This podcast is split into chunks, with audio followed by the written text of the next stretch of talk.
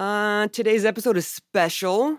Ooh, I know. right? I'm sitting here with my good friend Kimberly Anderson. For those of you who do who don't know her, where where the fuck have you been? Where the fuck, Where the have, fuck you have you been? been?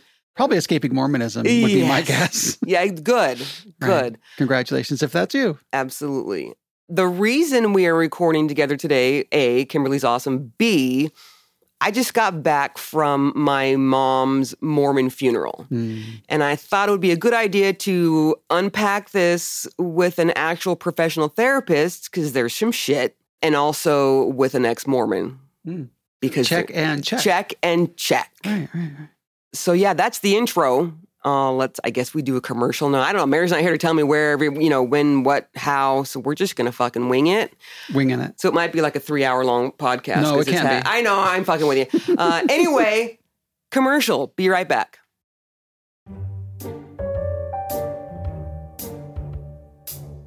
Kimberly, before we get started, I tell tell the listeners why you are the best to be in this uh, episode. Well, A, thank you for even considering that that would be the case. I don't like superlatives. Uh, I will say, though, that I'm probably qualified to talk to you mainly because I'm your friend. That's true. Yeah. And we have a common history both in escaping and post Mormonism, Mm-hmm. right? Right. Uh, I also am a trained therapist.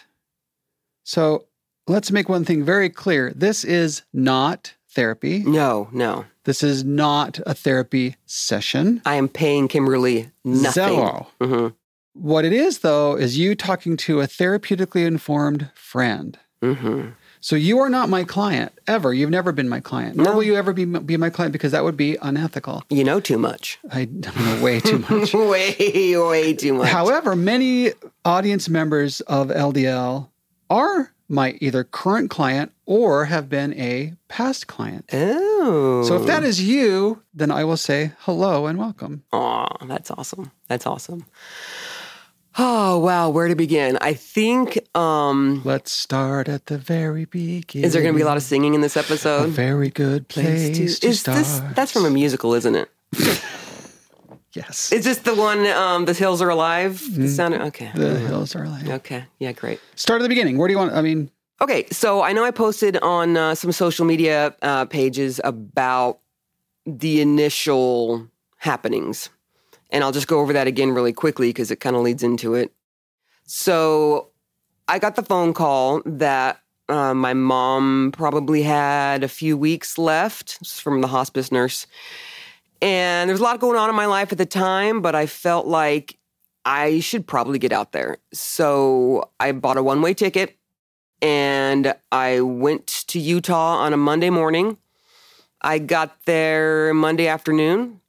I had a recording with me of all my kids um, reading books to my mom, like all like the golden books, the Little Red Hen, The Pokey, Pokey Little, Little Puppy. Puppy. That was my favorite with her.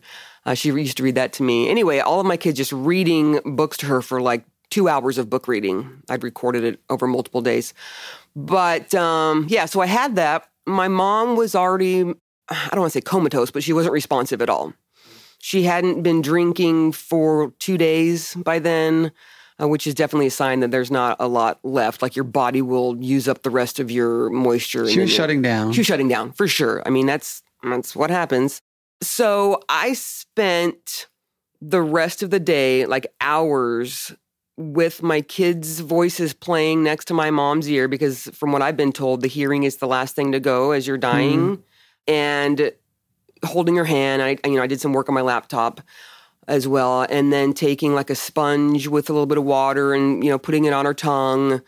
Uh, coating her mouth with this, I want to say lemon stuff that just helps it not feel so dried out because she was, you know, dying of thirst, I guess, and her body was shutting down. So I spent that time with her. It was quiet, it was nice. All of my brothers were there. They ended up coming. Um, so, and my dad. So it was myself, Mike, Mark, my dad, and then my oldest dick faced brother that we all hate, David.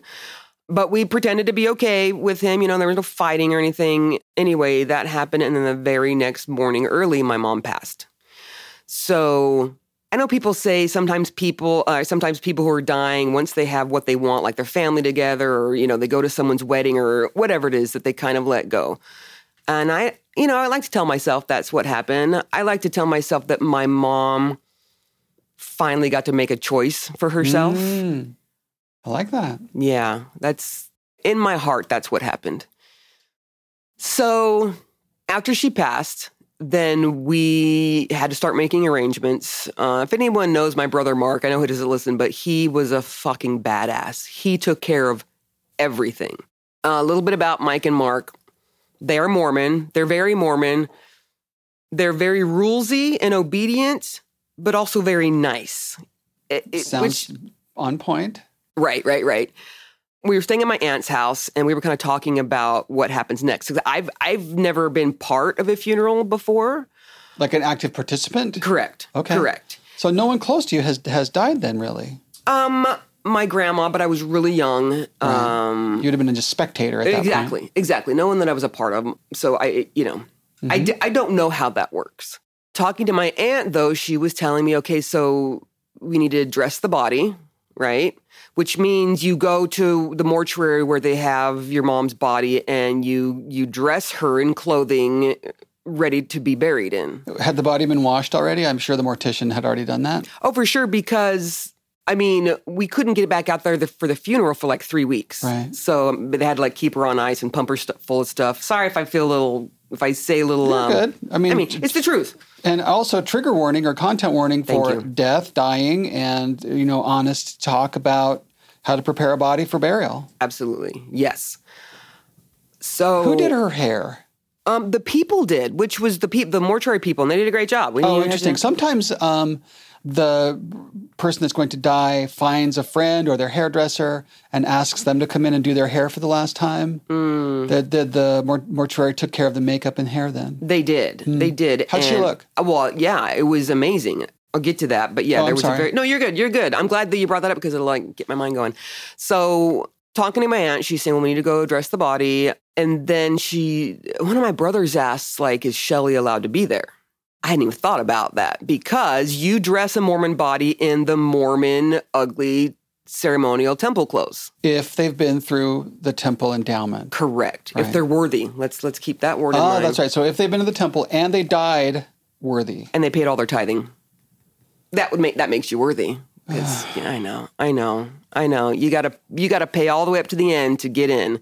Which reminds me, my senile dad, he's getting so bad he can't remember jack shit, but he still calls my brother who's in charge of the estate and says, "Are you sure I'm up to I'm up to date on my tithing?"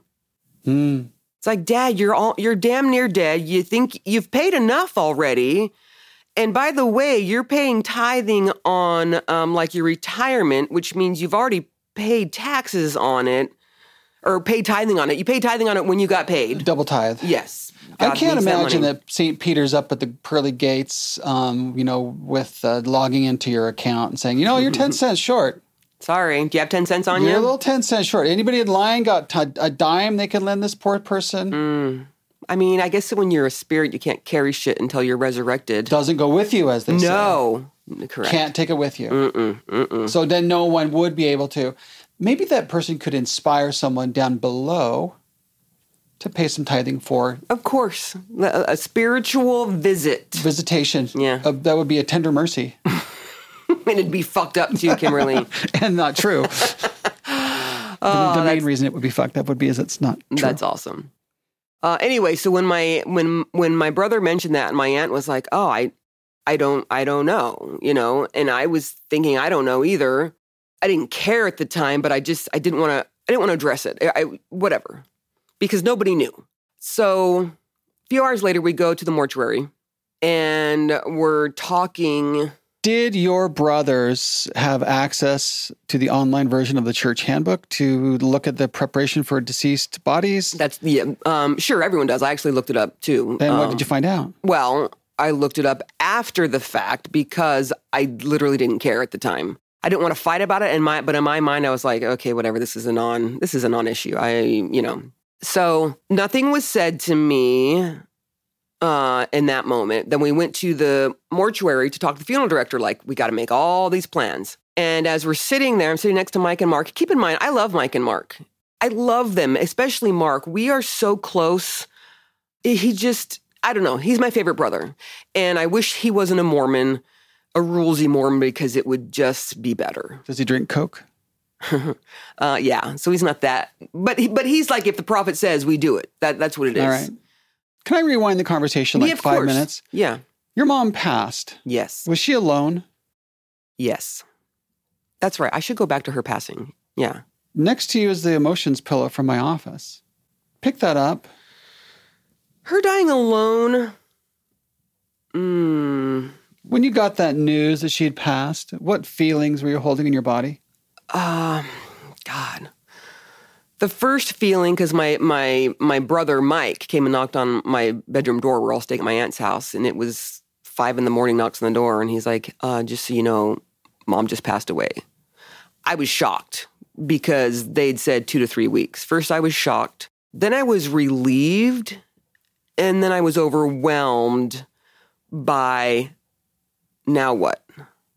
I was sad, but not that sad. The sadness came later. I wasn't that sad. I, I was grateful that I'd been there. And I was like, holy shit, what if I hadn't come out yesterday? Because it was a you you were in a position where you may or may not have gone. Absolutely. I had so much shit going on. I, I was juggling a lot and I was debating for an entire day. I was debating. And then finally I was like, fuck it, I'm just going to go, whatever.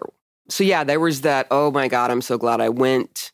There was there was uh, closeness I felt with my two brothers that were there because I knew we were going through the same thing. Like now what? This is like mom died, you know? Do you feel you'd been grieving your mom's passing before she passed? Yes. Uh mm, grieving versus disconnecting, right? Okay.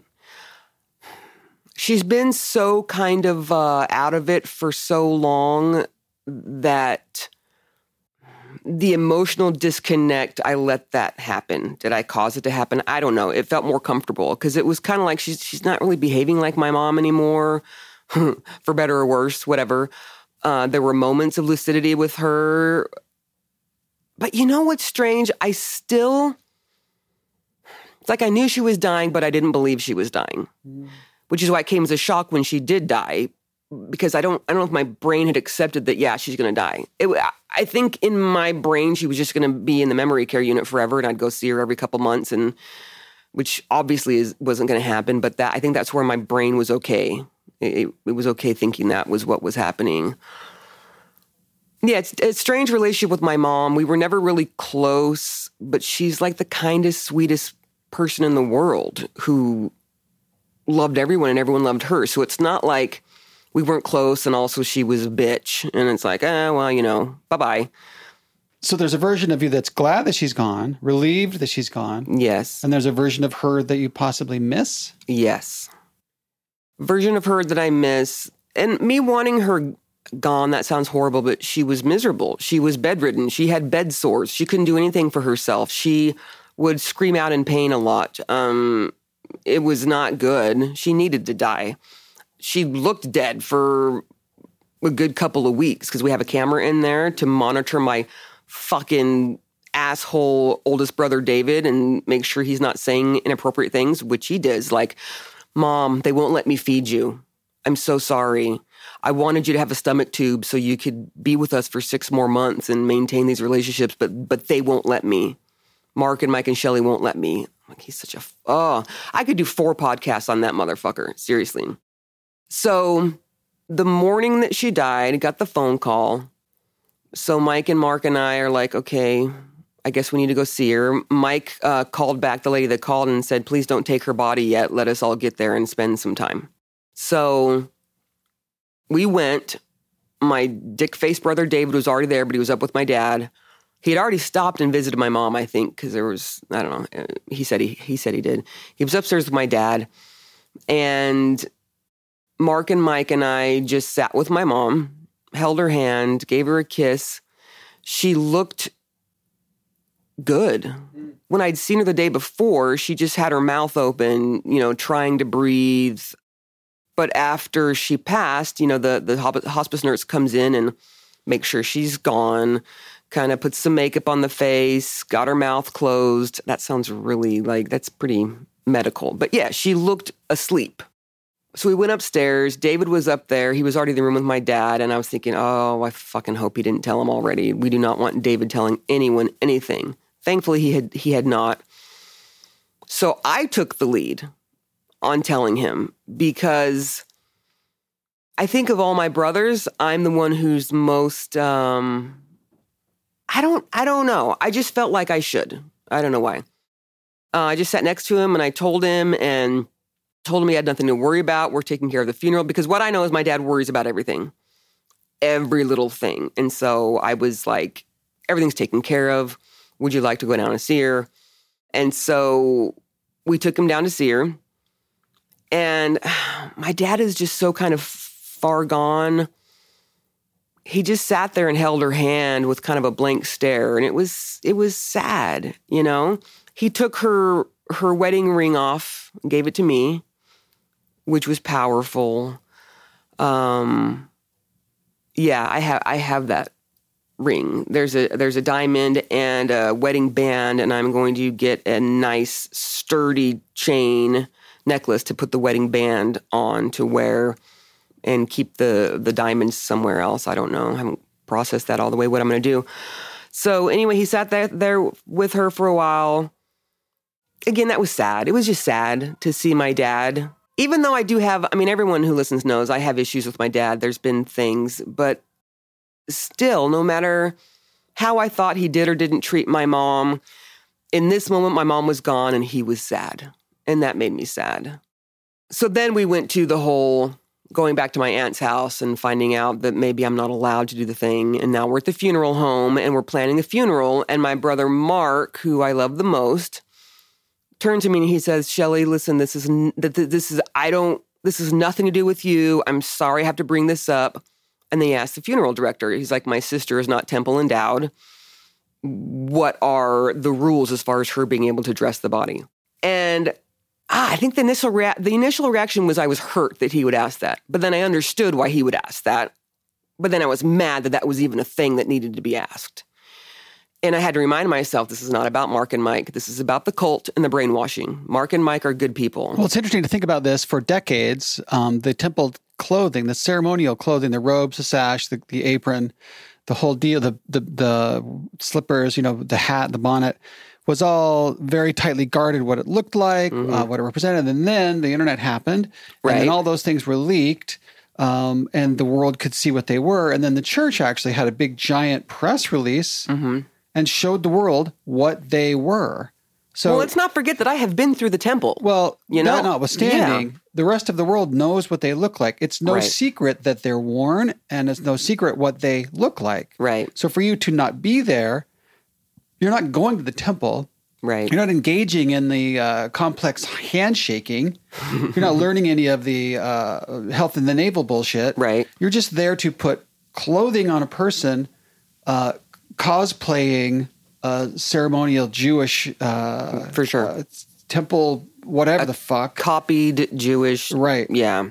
So the idea that you're seeing things that you're not supposed to see would be null and void. It was a moot right. point. Right. You'd already seen them. You already knew what they were. The church has released that information to the world. Mm-hmm. So I'm very curious, actually, what was the hangup with you being there, or how did it resolve? The hangup was it's in the handbook that I shouldn't have.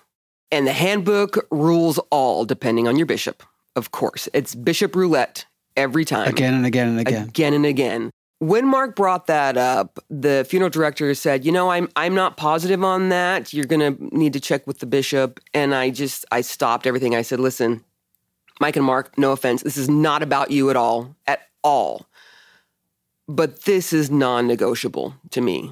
I will be there. And, you know, Mark said, well, you, you know, mom was very devout Mormon and we just want to respect her wishes. And I said, mom would want me there. Mom would want me there. Okay. We're, we're, end of discussion. Let's move on. And my brothers just stopped and we moved on. Good for them for yeah. honoring that. Good for you for you know making that decision, that holding that boundary. Yeah, and I've been this super laid back as far as things went with her dying and all that. But when this hit, it was like, uh, uh nope, no, no, no, no, no, boundary. I think Mark and Mike were like, oh shit, Shelly's mad. Let's let's let's leave this be. Were you mad or were you firm? I was firm inside. I was fuming, Hmm. like this fucking cult. And my brothers, who are wonderful, feel like they have to ask someone if their sister is allowed to spend moments with their mom. This is the deference to authority. This is the deference to the patriarchal order. Totally. So fucked up. So fucked up. So moving on, um, I did go with to dress my mom. I went with my two sister-in-laws and my two aunts. So not even the men went, No. but the men wanted to keep you out. They're like, we're not going to do it, but you shouldn't because you're not worthy. Right. It's so fucked up. God, it's so fucked up. Just saying it out loud again and hearing your response. So fucked up. So I went and my mom looked great. She was dressed in a temple gown, not all the ceremonial clothing. And yeah, I've heard that some people have to dress them from like nude. That would be different. So we get there, and I'm there with my sister in laws, who I love, and my two aunts, who I also love. They're all very liberal, which I'm like, can you just leave the fucking church? Um, but they're all strong liberal women. And as we're standing around, I did have this sense of like female strength in the room. The funeral director had walked out at that point. He's a nice guy. And one of the things that hit me is my my aunt Beverly. She said, "Well, I think we should uh, probably have a prayer." And that kind of give, ma- gave me pause because there's still that thing of like I don't know, but I was you know whatever, whatever. And then she said, "Shelly, who would you like to say the prayer?"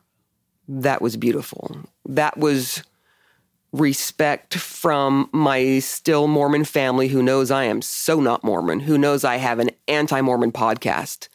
The respect of you are your mom's daughter was amazing. I didn't expect that, and it was it kind of made me tear up because it, I'm not used to getting that kind of respect within the Mormon world, especially the the respect of putting this sounds horrible, of putting me above others, meaning I was the one who got to choose who said the prayer. I haven't been probably my whole fucking life. I haven't been the one who gets to choose ever in Mormonism. And damn right, it took another woman to recognize that I can. An ex Mormon Yeah. making that decision. Ex Mormon, covered in tattoos. I think I was wearing a like a pink T-shirt that said "Be happy" or something. I, I don't know. You know, shorts. Probably had gay Vans on. I don't know. But that was amazing. And so I asked Beverly if she would say the prayer. She said- she said the prayer. It was beautiful. And then the funeral director came back in, and we put the put the ceremonial clothes on. Of course, I had to crack a fucking joke as I'm tying the robe on one side. I'm like, this is the easiest I've ever had tying the robe. Because you know, it's like anytime you have to tie in, in the temple, at least when I was through, you have to change all these. Oh, the, and the you got the ribbon and the bow and the tying, and then everyone's checking you out, Yes. and you're the scrutiny and You're the, like, I don't want to be last. I don't want to be last. Oh shit! The the ribbon fell out of my hand. I gotta grab it. now there's Velcro. Yes, I heard. Mm-hmm. Um, too late for me though. I was always panicking about fuck The stress we put on each other. the stress in the temple. Remembering Mm-hmm. the words. How does the handshake go? So fucked up. Did I forget to take my slippers off and put them right back oh on? Oh my God, you're going to hell if you. Or no, I'm sorry. The person you're there by proxy for would be going to Oh. hell because you would forget to take the slippers off. Yeah. it's so Oh, stupid. what if you took the left one off first or the right one off 1st And, oh, Jesus. Mm-mm. I'm glad you made a joke. Oh, I had to. Did and the other ladies respond? Did absolutely. My sister-in-law Heidi, who's my favorite, that's Mark's wife, she laughed the loudest, and she's like, "I know." oh, so that she broke her temple covenant loud laughter. to avoid loud laughter. No, you know, it's hard for people to avoid loud, loud laughter around me. It was a good tension breaker. Good, good. Um, because it is a little. I mean, it wasn't weird. I just had never done it before. I was I I was worried driving there. I I didn't know what she would look like. I I just didn't know. I had no idea. I've never been around a dead body. I've never touched a dead body. I was worried it would be weird or, or gross. I don't know. I had everything. I was scared to see my mom dead. Um, so much, so much. So as we as the, the way that we did it, the funeral director was like, "Okay, I'm going to roll her toward me. You're going to tuck the the apron underneath her, whatever." It was all very not awkward. The funeral director was very kind. It was a beautiful experience to be with the the the strong women in the family because I do consider those ones that were there. It's the strong women, not to diss the others. Anyway, uh, so we took care of that, and then I painted my mom's nails because she was always very loud and bright and colorful. And her favorite color, if you ever asked her, was sky blue pink. Sky blue pink. She was always saying wacky shit that didn't make sense. What is? Uh, okay. I, I don't know. This is that would be my mom answering in her funky way. So I had like a sky blue color and a pink color, and so I just did every other nail. That's very transgender. Right? I should have put her in some kind of flag. Oh mm-hmm. yes, snuck a queer flag in her casket. Exactly. So then I, I'm I'm just thrilled that she has pink and blue nails. we all wear wore pink and blue to the funeral. E- every trans grandkid. funeral. I know.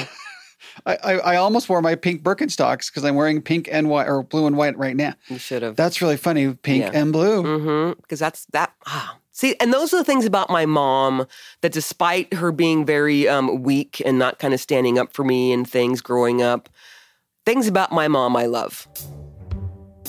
So, Kimberly, I think it's time we take a short break. Sound good? Cool. Be right back. And we're back.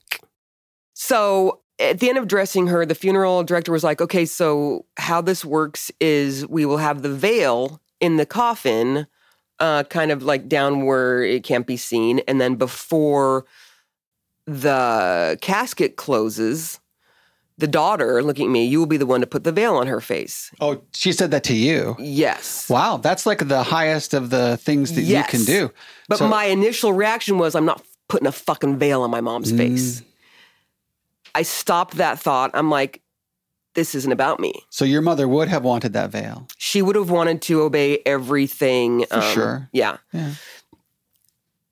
I I almost no, I didn't almost say it, but man, that thought crept up from like my bowels because I hate the veil. I hate that the women had to cover their faces with the veil in order to do anything um like the high level temple shit. I hate it. I always have, always will. But I stopped myself from saying something because I reminded myself this not this is not about me. Like I will deal with this. I will emotionally deal with this, but I I want to do for my mom what she would want. You suspended your ego. Yes. It's a beautiful thing. Thank you. Thank you. And by the way, any listeners, if you would have made different choices than I did concerning this ex Mormon and Mormon funeral, I understand. I don't judge anything. This is what I did. And this is my story. Eh, So don't feel like you should have done something because I did it a certain way or whatever. I don't think we should judge anyone for what they did in, in complicated situations like that. Because we all know ex Mormonism, when you have Mormon family, it's so fucking complicated. It truly is. When you love people who are Mormon and you hate that they're Mormon, but you love them, I don't know, it's a mess. You get this, right, Kimberly? You have family.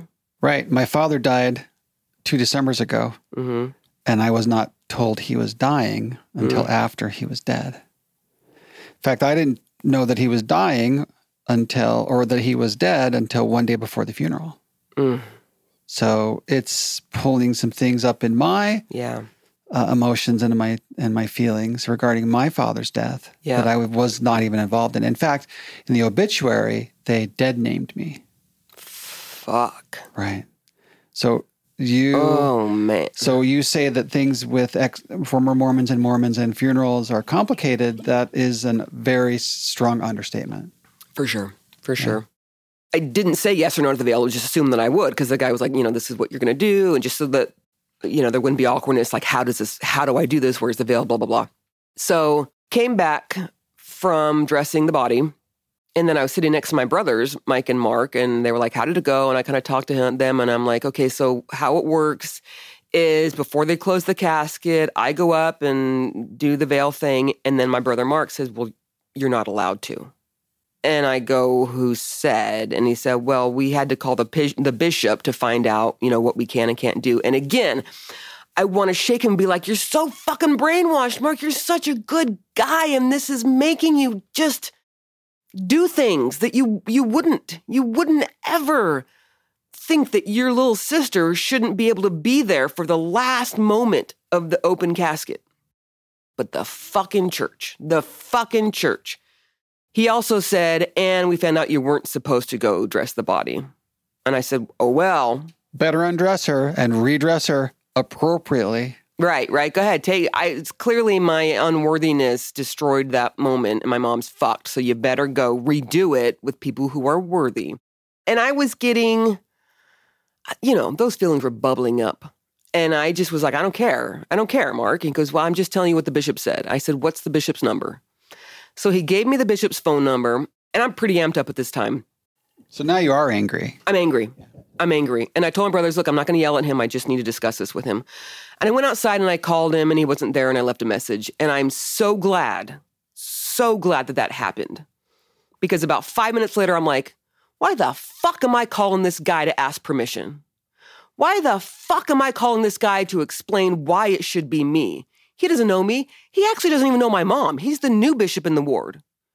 I am not going to defer to this motherfucker about a, stranger. A stranger. To both you and your mother. Uh, yes. Thinking that he needs to call the shots because of a fucking handbook. This is not my religion. It was my mom's religion, but I guarantee she would want me to be the one to do that. She wasn't the type to exclude. She wasn't. And so this time I'm getting emotional. I'm still kind of hurt that my brothers called to find out the rules, but again, I'm reminding myself they're brainwashed, they're brainwashed, don't be mad at them. And I went and grabbed my two sister in laws, Elise and Heidi, and I'm like, can we talk in the back room? They came back there and I told them what had happened. And Heidi, my hugest support, goes, Oh, you're doing the veil. I'll go up there with you and like fight off anyone who tries to tell you you can't. This is this is not no. I will go tell Mark and Mike right now, you need to butt out. This is going to happen. It'll be messy if if something happens there at the funeral. And again, ah, the experience to feel the support of a Mormon supporting breaking the rules because love comes first. And I feel like you just don't get that a lot, you know? And maybe it was because she was a woman and maybe she, it was because she understands like the relationship of a mother and daughter. And maybe it was because she understands like I'm the only daughter. This is my right. This is my right to do this. I don't care what religion you are. Don't dismiss me from my right to be there with my mom at the very, very end just because of some fucking man saying the handbook says this thing. You don't, this guy doesn't understand emotions. He doesn't get connections, clearly. Or he's just so fucking trying to climb the ladder that he's going to do everything by the book. By the way, this guy is maybe 35 years old, tops. Tops. When I saw him at the funeral, I'm like, oh, this is this is the fucker that thinks that he owns the world. So having that and Elise supported me too, but Heidi was like, I will tackle anyone who tries to get in the way of this. Anyone. You're you're doing the veil. And I just cried. I again just feeling supported by someone who's on the other side. They're Mormon, but they're supporting me. I didn't expect that I would need that support. I didn't know all the fucking rules. But to have that was just okay, all right. I can do this you know? So we're recording this fairly recently after these events. Eh, I was there last week. So what day, how many days ago was this? Friday. What are we on? Friday was one week. Seven days ago. Yeah. This is fresh. Oh, so fresh. And I'll probably cry and I'm gonna swear a lot. And, you know, this is this is fresh. This was a hugely impactful experience for me. By the way, I'm a big fan of Heidi. Never met her. Probably she's never amazing. will. No, big fan of Heidi. She's amazing. I'm also a big fan of any woman that will push back against male patriarchy in the church. Yes, because it's not easy. Whether they're in it or whether they're out of it. Mm-hmm. And mm-hmm. I think that you're going to start to see more and more of that happening. I agree. I absolutely I, I, I can't agree. help but wonder five years ago, 10 years ago, certainly 20 years ago, this would never have happened. No, no. No, even would, the Exmo would not have even been, like, it wouldn't have even been a consideration. No. No, I Today think that's changed. Okay, so moving on with the story, I, w- I felt more comfortable at that point. And then the next morning, oh, I told my brothers afterwards, I'm like, hey, I'm doing the bail. And they were like, oh, okay. They didn't want to fuck with me. They didn't want to. And then the next morning, I woke up. This was like the day before the funeral, I think. And Mark and, not Heidi, Mark and Elise were sitting out there. Elise is Mike's wife. She's definitely more strict on the Mormonism. Heidi is Mark's wife, who was like, I love you before I love any religion. So I'm sitting there with Mark, and I said, Listen, I just kind of have to get this off my chest. This is the problem I have with religion is that this person that I don't know is going to tell me that I can't be with my mom, you know, over things that I don't believe in, over things that I know she would want me to do. And he's like, Of course, look, I just wanted to respect her wishes, you know. And I, I get that, but those those weren't her wishes. I'm telling you, as the daughter and as the conversations that we've had, that was not her wishes for me to be excluded from anything ever. And then my sister-in-law Elise, who's more strict, she's like, well, you know, when I go to to Israel or whatever, there are mosques and things that I can't visit because I'm a woman. I said, it's different. It's different. That is a whole different religion. This is not your family. It's not the same thing and she just kind of kept having to come up with reasons as like why we should respect. It's like you should re- respect this. I'm like, no, I respect my mom. So she's trying to pull a very common logical fallacy that we call the Mm. false equivalence. Explain that. False equivalent. Oh, well, I happen to have my logical fallacies deck of cards here with oh me. Oh shit. Okay. Should I take a second and find the one that says the false equivalence and read it on read it for the podcast? And we should play some strip poker as we do so. oh, Shirts coming off. No bras today. Podcast means no bras. well, I am wearing a bra. Oh, well then I'm going to be naked a whole lot sooner than you. All right. Kimberly is shuffling the deck. And you know, and I hate that shit where it's like, well, Well, it's also it's also confirmation bias. Oh, for sure. And you know, I'm going to keep talking while you look. I, I do view this differently than I'm not allowed to go in the temple for a temple wedding. Because, yeah, that's stupid, right? But the whole with my mom, and it's not like it's in a sacred place where you have to have a, a secret pass to get in. It's just, just different. And some people that I've talked to who don't truly get Mormonism, you know, they're they're kind of like, well, well, fuck it. You shouldn't ha- you shouldn't do any of that stuff. Fuck that religion, you know. But not understanding the severe juggling that has to happen between hating the religion and loving some of the people in it. Did you find the card? Apparently, it, my deck of cards doesn't have it in here. Well. However, what it does have instead are three other logical fallacies that are that are important to look at. One is an appeal to emotion, Mm. which means manipulating an emotional response in place of a valid or compelling argument. Mm-hmm. The appeal to authority, using the opinion or position of an authority figure or institution of authority in place of an actual argument. Yep.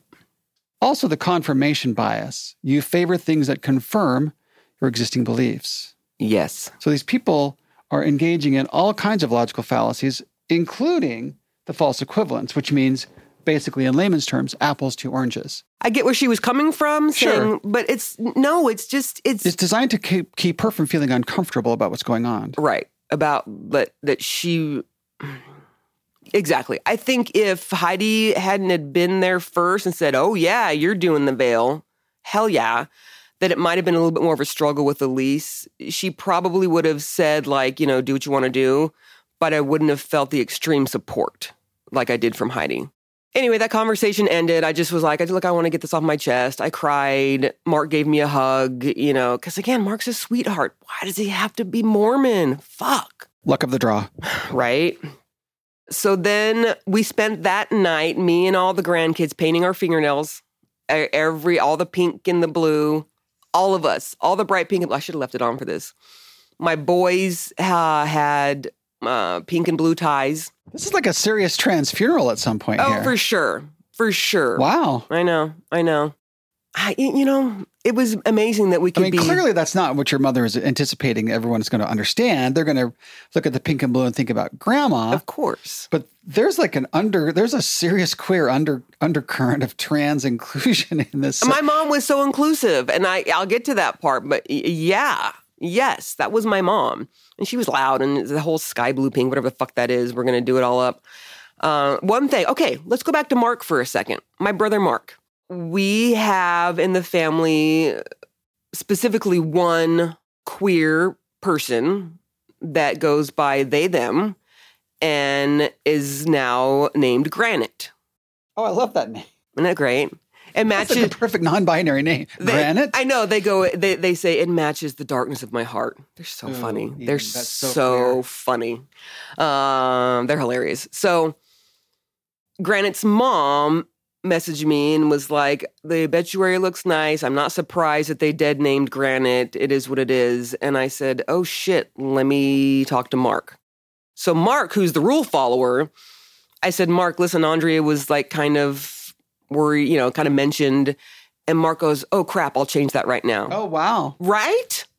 So this is who Mark is. I don't think Mike would have changed it. All right, good job, Mark. I Well done. Bravo. Yeah, so he, you know, emailed it and got that changed. So, Yeah, your family fixed something that my family fucked up. see? Good job, family. Yeah. Yeah, good job. My family's better than yours. Truly. well, you have a relationship with your family. That's true. You didn't. I do, uh, still don't. Still don't. Yeah. Fuck. It sucks.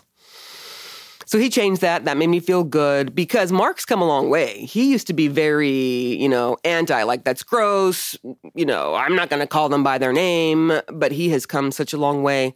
His daughter, Courtney, who is my daughter Genevieve's age, she chose to wear a bright pink suit to the funeral with one of the boys' striped ties. So when she decided that, Mark put it out there for everyone. He's like, "Okay, how many ties do I do I need to get? You know, I don't care who wants to wear a tie." Whereas probably two years ago, he would have said, "Boys wear ties, girls wear whatever." Queering it up. Queering it up. By the way, Courtney was just looked so fucking fabulous. It was like. It was it was like a hot pink suit, shiny, like you'd see on Soul Train. I mean, it was so great. And she wore my mom's um, sky blue colored Crocs with it. Fucking love Courtney. Love Courtney. Will Courtney hear this? Probably not. I don't know, but I fucking love her. She knows I love her. Um, anyway, so when we were talking about who's going to be the pallbearers, right? I mean, there's just so much tradition that had to be broken down in this. And Mark says, well, let's, you know, the grandsons. And I go, well, why does it just have to be the grandsons? He goes, uh, I don't know. I, I know. Tradition. Tradition. Tradition. we're, we're bucking the system. And the fact that it was Mark who was doing this, I think that's why I was able to get in there and buck the system because I don't know if Mike would have. Maybe, I don't know. So I said, listen, I don't want this to be a boys do this, girls do this thing. I, I don't like that. I don't think mom was like that. And he was like, cool, great. How do you want to do it? And I said, well, why don't we just do like the oldest two kids of each family? Just so, you know, I don't know, we have to pick something.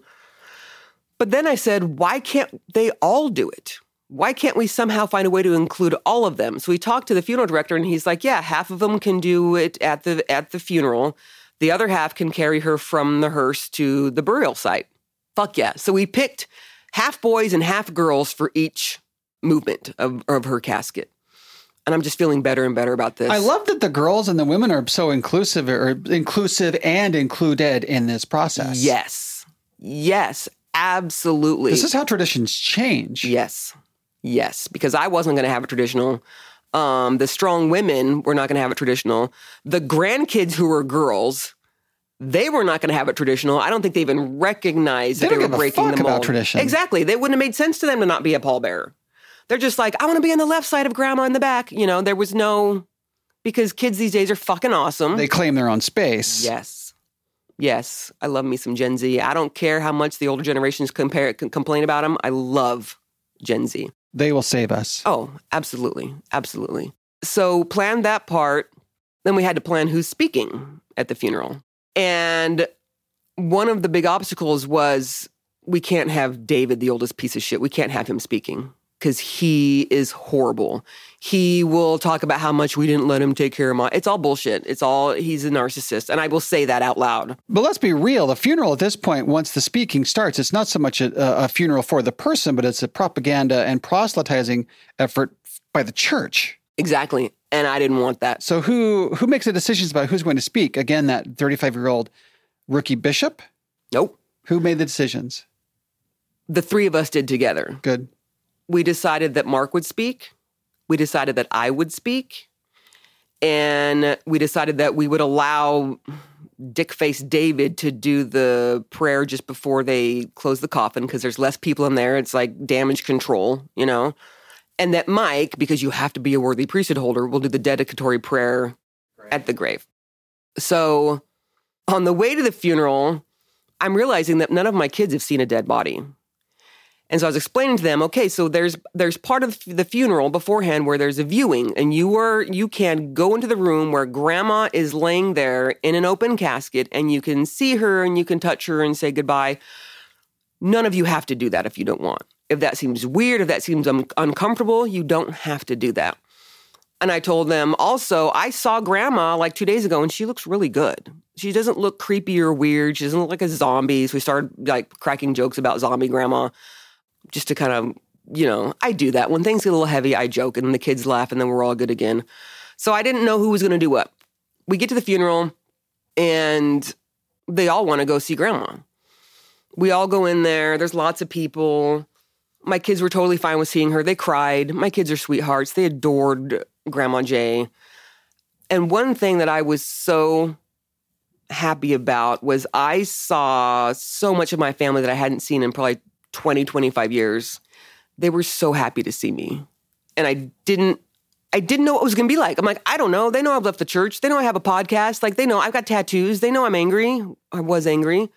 But they were so happy to see me and the hugs they gave me were like for real long hugs. And it felt good again to be uh I felt accepted and I didn't know, I don't know, did I need that acceptance? I don't know. I think I was fine without it, but feeling it felt like it felt good. And so there's this juggle that's internal like, am I still looking for approval? Am I still needing this? Or did it just feel good when it happened? Is that a rhetorical question? Do you need that approval? I don't know. I don't I don't feel like I do, but it, it does feel really good when I get it. You know, I don't know. Both of those can be true. Okay. I didn't think I needed it. I don't know. I think if there were some people that didn't approve of me, I think I just kind of be like, there's they suck and move on. If everyone didn't approve me, that would probably hurt. I don't know. I don't know. It was just good that it was that way. My dad was there. He just kind of sat in a corner, glazed over eyes, sad. When people would come in and they'd say, Where's your dad? I'd say, Well, he's over there, but he can't remember people's names. If you could please introduce yourself because he hates that he can't remember people's names. I just felt bad for him. He just, I mean, I don't like to see anyone sad, but I just felt for him because he just looked so gone, so checked out. Anyway, all of that, that stuff happened. And then it was time for the veil. And I'm a little nervous because um, my idiot brother David, he went up and said the prayer, and it was very weird because he's very weird. And then he sat back down. I knew it was time. And so I, I walked the fuck up there. There's a funeral director and some random dude, and then the bishop next to him. And I walked up there, didn't even look at the bishop, didn't because I don't care about him. He's he's zero to me, nothing. He's just he's nothing to me. And I walked up to the director, and I'm like, I'm ready to, to do the veil. He said, okay. So he lifted up the her head. I set it behind her head, right, and kind of on the top. And he said, "You can either put it over her face or near the sides." I don't know if that's new. I don't know, but in like my heart fucking jumped for joy as I put it on the sides of her, on the fucking sides. Why is that important? She should never have her face covered, ever. She's beautiful, and I know she would have been good with that. I know she would have. Because my mom, she didn't hide herself with her wacky, zany, crazy. Like she was an out person. So I did that and I kind of leaned into the casket to kiss her on the cheek and hug her. And all of my emotion finally hit. I don't think it really, really had before then. And it was, I felt like it was me and my mom that's it. Empty room, me and my mom. I did that last, and I know it's fucking religious, but I didn't care. I did that last honoring of her in her way. It doesn't matter if I thought it was bullshit. I don't care. I did this for her. I was her hands doing this. That's quite a gift you gave her. I agree. I I completely agree. And again, some people won't agree that I even went. And that's fine. But this was my choice. This was my juggle with my anger, with my trauma, with my mom. It was my juggle, my decisions. We might need to take one more break here, so let's give it a go. Be right back. And we're back. I cried like ugly cry for probably two solid minutes, which doesn't seem like a long time, but when you're a silent room full of people, it's a long time. I cried and I cried and I wailed and I sniffed and all of my stress, all of my weird like disconnect from my mom because she was getting old and it was hard. Did anyone come up and join you to comfort you My kids came up behind me. while you were crying? Yeah, my kids are fucking amazing, Kimberly. What was that like telling to have them join you? I just feel like a unit with them. Like, no matter what happens in my life, I have seven cheerleaders who want me to be happy, who love me. I have seven kids that there's eight of us that are will always be bonded together, always support each other. It was beautiful, but probably the most emotional part after that was I said my goodbyes. They closed the casket. I'm still crying. My brother Mark comes up to me and hugs me, and he's like, It's just a hat. You get that. It's a pretty shitty hat. It's a pretty sh- shitty hat, but he's just, yeah. And he's like, To me, that was him saying, You should have done this. This was your right, and it's just a fucking hat anyway. You know? I don't think my brother Mark has ever said anything to me where I felt that understood, that accepted, um, and that loved by him.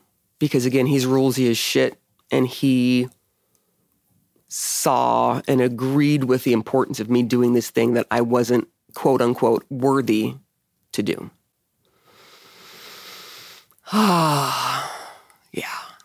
What are you feeling in your body right now? tension release, gratefulness for for my family, no matter where they are. Not my brother David, he can fuck off, but um, grateful for my family who loves me regardless. And I know we complain when people are like, "Well, I still love you," even though I mean that seems like a diss. But I felt that I appreciated. I love that they still still love me, and I know that sounds awful because people should love people regardless, but I understand the cult that they're in. I understand that I should be shunned. I understand that I shouldn't have been allowed to touch the anything holy according to them. I get it. And my family looked past those rules and was like, "Yeah, you're you're good. You should be here." Could have been the most impactful thing of, of the entire funeral was that. It was I don't know, I'll take that forever with me. I can still picture my mom laying there beautiful with the veil on the sides, not on her face.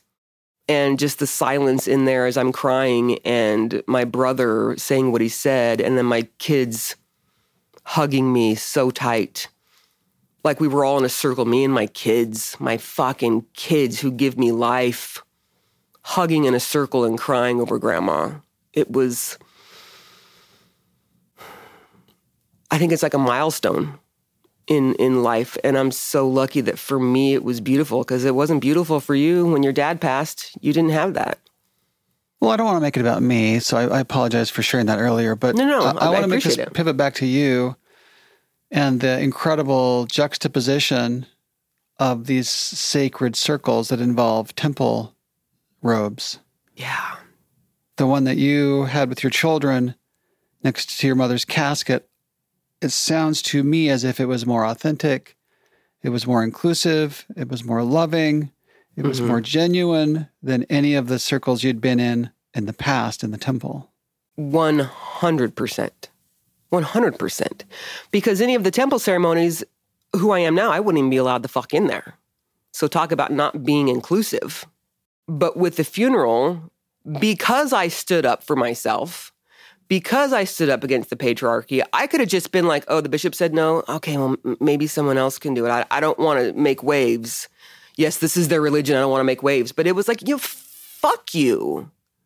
And I had to be far enough away to be like, no, for real, fuck you, dude. But I still called him first. I called him first and I was going to explain like why I should do this and why do you think I can't? And and I'm so glad he wasn't there to answer the phone because the next thing was like, fuck you. No, you are nothing to me. You're not going to be between me and my mom. What do you think would have happened had he answered the phone? Oh, God. Um, I would have started nice. I would have asked why. I'm sure it would have come down to a, a conversation about the handbook because at this point I didn't know it was there was a strict rule in the handbook. I don't know. I, I don't know. In the end, whose uh, authority did you ultimately appeal to? Fucking mine. Right. The authority as the only daughter, the only daughter to a mother. You know, if there'd been more daughters, maybe it would have been easier to be like, yeah, you should probably do this. But I'm like, no, no, no, no, no, no, no. I am a woman I'm a strong woman. I'm her daughter. This is my right. No fucking dude is going to come over and do this because I'm not worthy. And, you know, a conversation I had with someone who was like, I wouldn't even have done the veil. Fuck that. Why'd you just say no? This is stupid. I'm not, not going to do it. And I said, and this person didn't understand, but I said, because I wasn't going to allow someone else to fucking do this. I don't care if I believed it or not. No one's taking my place in this. Mm-mm. And before I went up to do the casket and the veil, I took my shirt off. I had a shirt on underneath. I'm sorry. I had a long sleeved topless veil placement. That's I love this. Badass. Someone might have said something that yeah, would happen. Maybe. Yeah, no. But to clear it up, I had a long sleeve shirt on, uh, the sky blue, and then a, a, a pink shirt underneath. I took the long sleeve shirt off, almost as I, I don't know. It's weird. It's like I wanted to stand out. I wanted to show my strength. Like, I'm doing this. I'm with my mom. I'm putting the veil. I have tattoos everywhere. That represent what? So this is my family. Right. This the, the tattoo at my arm is all of my children. It's all your kids, right? I know. That's why there's fucking seven of them. That's why I know sleeve. this about your tattoos. Yeah. That's why I'm asking. Yeah. This is what matters to me. And I wasn't trying to make it about me. I was trying to make it about fuck, how do I word this? What was important to you in that moment to, to be said? What message did you want to make sure you got, your mom got, the people in the audience got? When I decided to take my shirt off, my outer shirt, it was me standing up against things. It was also me showing just because I have left this fucking cult doesn't mean I don't want to be part of my mom. Doesn't mean that I feel like I shouldn't. And I also wanted to show that just because I left the cult doesn't mean I can't be respectful. I'm putting the fucking veil on. I just wanted them to know.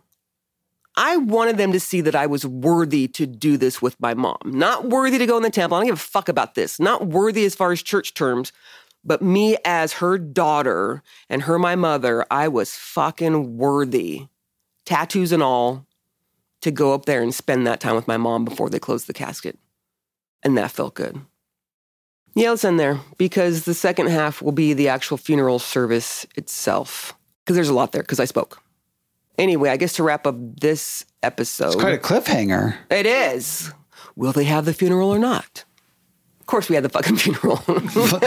his, his mom still in the casket at the, at the church. Did I don't she, know. Did she make it in the ground yet? Did we pull a weekend at Bernie's? Is she strapped to the hood of my car? I don't know. Do I have a stick making her hand wave so no, no, she's dead?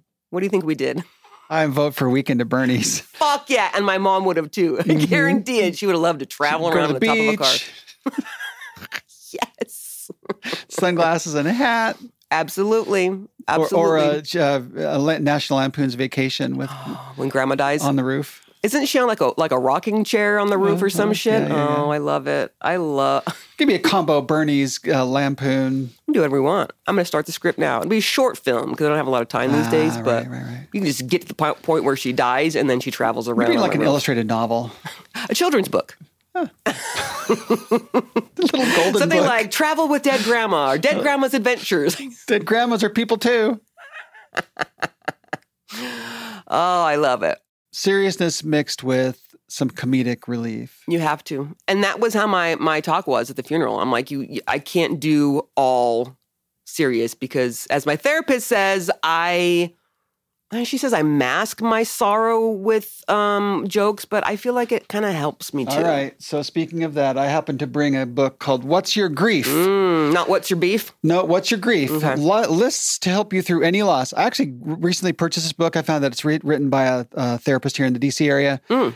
I like to give this to my clients that have experienced or are experiencing grief. Yeah. And I don't, you know, let them read through the whole thing. I just ask them to, you know, play this game where you open it to a page Mm, and see what comes up. I like that. Do you want to play? Oh shit! Yes, yes. What's your grief? This is like picking tarot. It's like grief tarot kind of. My joking mind says I want to open to page sixty-nine. Ooh, okay. Why, why is that an important number, Shelly? I don't know. It's funny, but all my kids think it's funny too, and they don't even know what it is. I mean, even Cassie's like, "You said sixty-nine." I'm like, "Cassie, you're 10. Uh, so this one says, "What's your grief secret?" Is that what you want me to read? Look on those two pages, and what are you finding that's that's resonant with you? Let's see. When we keep a secret, that secret is actually helping us, maybe haunting us, maybe inviting us to reconcile with part of our past we're hiding from, maybe keeping us from having intimate relationships with others or ourselves. What secrets were being kept in that funeral that you were uh, unwilling to re- uh, keep on keeping? You know, I don't think I had any, but there was definitely. You didn't have any, but in that room, Yeah, there yeah. are some big secrets that you were said no more. Right. And that and that's what I mean. I wasn't keeping a secret, but I sure as shit showed it. Maybe the secret I was keeping was that I would go along with things. Um, and even if people know that I'm rebellious, I don't think they thought that I would go against the bishop in the church and the handbook. Now, I don't know if all of them knew about the handbook shit. I bet some of them did. Um, You can so sure as shoot and bet all the men did. 100%. So, secrets out. I am not bowing down to authority, period. Fuck you. End of story. I will do what I want and what I need to and what my right is according to me, not some fucking patriarchal religion. Love it. Thanks All for right. coming to my TED Talk. Uh, I'm glad I'm here. So n- next time you and I record, we will undoubtedly talk about the uh, The actual speech- funeral. the, the speech that you gave. Yes, it's called a Talk. talk, Kimberly. Oh, the talk that you gave. That's right. I forgot how quickly I've forgotten. I want to f- wager that you swore in it at least one, maybe twice, that you dropped like a, a swear word in your speech, speech at least twice. But don't tell me now. Let's leave the, let's let the, this could be maybe a discussion topic for the LDL uh, groups. Mm How many times does Shelly swear in her talk hmm. Mm hmm. at her mother's funeral? My bet is at least twice. Okay. Also, the question is how many times did Shelly make a comment uh, that no one would understand except for me and Mike and Mark and David because it was a dig at Ooh. fucking David for being an Inside asshole. jokes. Inside jokes. Uh, inside jokes Or- that are digs at that motherfucker who has caused so many problems. So the so there's two cliffhanger questions. Yes. Swear count hmm and dig count. Yes. Okay. Yes. All right. This has been awesome. Well, there you go. Uh, Kimberly, what have you been up to? Let's hear it. Oh gosh. Well, you know what I've been up to because we uh, since moving here to DC, you and I have hung out quite a bit. I know. I love you. it's I'm so glad you're here. well, I am too. And I'm we- so glad Jess has kept you in her life because she's fucking amazing. well. She has to keep me in her life. She has no choice. Good. Nothing like me. being a controlling girlfriend. Ooh, I love a good controlling girlfriend. I say, go to your room, and she says, "Ooh, okay." Oh, you coming? And I, and I say, Right. oh, "Am I coming?" sorry. Not yet. Give me a minute. I say, "Go to your room and clean up your toys," and she's like, "Ooh, okay." That sounds kind of hot. Which toys? The ones in the top closet? Oh, the Right. bottom closet. Right? Oh, Ooh, the mm. bottom closet. but no, I love Jess. She's been great. Yeah. Um, what have I been up to? So, got a place here in DC, moved Mm-hmm. in with Jess. Our um, partnership is very committed. Um, we're very much in love. All of our challenges, you know, about our lives notwithstanding, you meet someone later on in life with children and with a messy, you know, situation all Yeah. the way around, both her and me. I'm not Mhm. talking about her exclusively. Uh, we both bring trauma to the table. So thank God we're both therapists. That Right. we can work through our challenges together and recommit to each other um, almost daily, actually. It's I really, really beautiful. Do you find, not to interrupt you, do you find that in your discussions or arguments, whatever you want to call them, that you. they're discussions. Okay, yeah. Uh, loud discussions. never do you? argue. Uh, of course. In your loud discussions, do you find that you recognize, like, oh my gosh, I'm doing this behavior? This th- Either, either I do. do you call the other one out when they're doing that behavior? We certainly do. Somehow it stings more for me when Jess calls my behavior out. Oh shit! because I don't want to be told what's up. No, Because I certainly have the answers to my life totally figured out. duh. So when Jess calls them out, it like stings even more. Uh, Yeah. Good for you, Jess. Well, that's right. Uh, this is what I need. This is what a healthy relationship has: Mhm. is caring, committed, uh, you know, support, and calling people out Mhm. on their bullshit. if you don't call it out, it festers, and then there's resentment. And then we're keeping secrets, and then we're back to Oh. grief. You're right. You're right. She owns the Falls Church Wellness Center, Mhm. and uh, an amazing group of therapists here. Uh, we're in her office actually today, so thank you, Jess, for letting us steal it. Yep. Uh, and then she and I have purchased uh, 26 acres out in the wine country of Loudoun County, So fun out there, by the way. west of DC, about an hour. And we have a uh, wellness retreat that we call Wineberry Wellness. Mhm. And it's called Wineberry Wellness because we have wineberry vines all over the entire properties, Mhm. or entire property. And wineberries taste better than raspberries. hmm The season is very short, so they're it's like uh, fireworks. They come very quickly. Um, they're good and sweet when you get them, and then they're all of a sudden they're gone. Have you made jam or anything with them? Or you just You can make jam, wine, Yeah. uh, wine, beer. Oh. We just put them, you know, eat them out of the bowl. You could put them Yeah. on strawberries. They're super, super yummy. Mm. Uh, I f- foresee uh, an annual queer wineberry picking festival Uh, count me in. for DC locals. Yes. that need some wineberries on queer property. but we have There's a niche for everything. Absolutely. So we do we do retreats out there. We do couples counseling. We do group, small groups, larger groups, um, day day things. We're in the middle of amazing wineries. One of the best benefits of being an ex Mormon now is that my best friends, our, our best friends down the road, another couple who are lesbians, they own a winery, Fuck yeah. and we've learned how to make wine. No so, shit. So, so yes, we've learned. We've learned. We're learning the, the fermentation process, the harvesting process, the bottling process, the tasting process. I'm about that. If you need So a I'm- taster, I'm learning about uh, uh, wine in ways that certainly Mormonism would never have uh, allowed me to. So that's been you lovely. can't even have wine in the sacrament when you're a Mormon. You don't want to get drunk off of. I, what- I you know. would guarantee you there's not a lick of grape juice in this in the church on any given Sunday, except for maybe you don't in the sippy, juice. sippy cups. Maybe Maybe There's- when someone else brings in. Right. Yeah. So we have uh, the wellness retreat out there, and she has the wellness center here in Falls Church, and I am just thrilled that my life is full of joy and happiness and love with a lovely partner. hmm And I'm thrilled that professionally, the things that I'm doing with my clients is so incredibly rewarding. Oh yeah. Watching them grow and shift and change has been different population that I'm working with here. Okay. Lots of queer and trans people, certainly, but Mhm. lots of families, lots of couples, Hmm. uh, seeing lots and lots and lots of narcissistic abuse recovery. Oof. Um, From the narcissist or from the from the, s- victim? part, partners, Gotcha. victims. Do you ever have narcissists come in and say I'm a narcissist? No, but I have them come in okay. Mm. with their partner, and through the counseling that I give them, their partner realizes that their other person is a narcissist. Gotcha. Uh, seeing some ex Mormons, hmm which is kind of cool. Have some ex Jewish people, have some ex evangelicals. Nice. Um, so the Venn diagram of my life does overlap tremendously with a lot of my clients, but in some cases, not very much, which is also nice. hmm Um, but life for me, of course, I miss Utah, the good parts of Utah. Mm-hmm. Um, my uh, kids are still there, whom I love, even though literally don't have a relationship with either of them, Mm-hmm. um, or my extended family. Um, but you know, that's temporary. Um, at least as far as I anticipate, you know, still looking forward rejoining with them. But in the meantime, you know, after picking up the cards of life, the hand that I've been dealt is still pretty damn good. I love it. Yeah. I love it. Thank you for asking. Of course. Yeah. I love like I don't know. I love to see all my people happy. Um, but you and I, Kimberly, we kind of we we we, go, we don't go back forever, but we go back a lot of years. Always. And to just see, I made you be my friend, by the way. You forced it on me, and that's fine. That, those kind of people I love because then I feel like I, I'm in high demand. It kind of feeds the ego. Ooh. Love to be chased. Um, I'm kidding. C Sort of kidding. A S E D. Yeah, not C H A S T E. I was that kind of chased for way too long. Uh, anyway, I love seeing like your life blossoming. Thank you. Too. It's it's phenomenal. It's fun to be part of. How is there? Do, if people need to get a hold of the wellness center to like talk about therapy or anything, a website? What do you? Is there something Oh, something? wow. Um, the Wellness Center, I th- think is fallschurchwellness.com.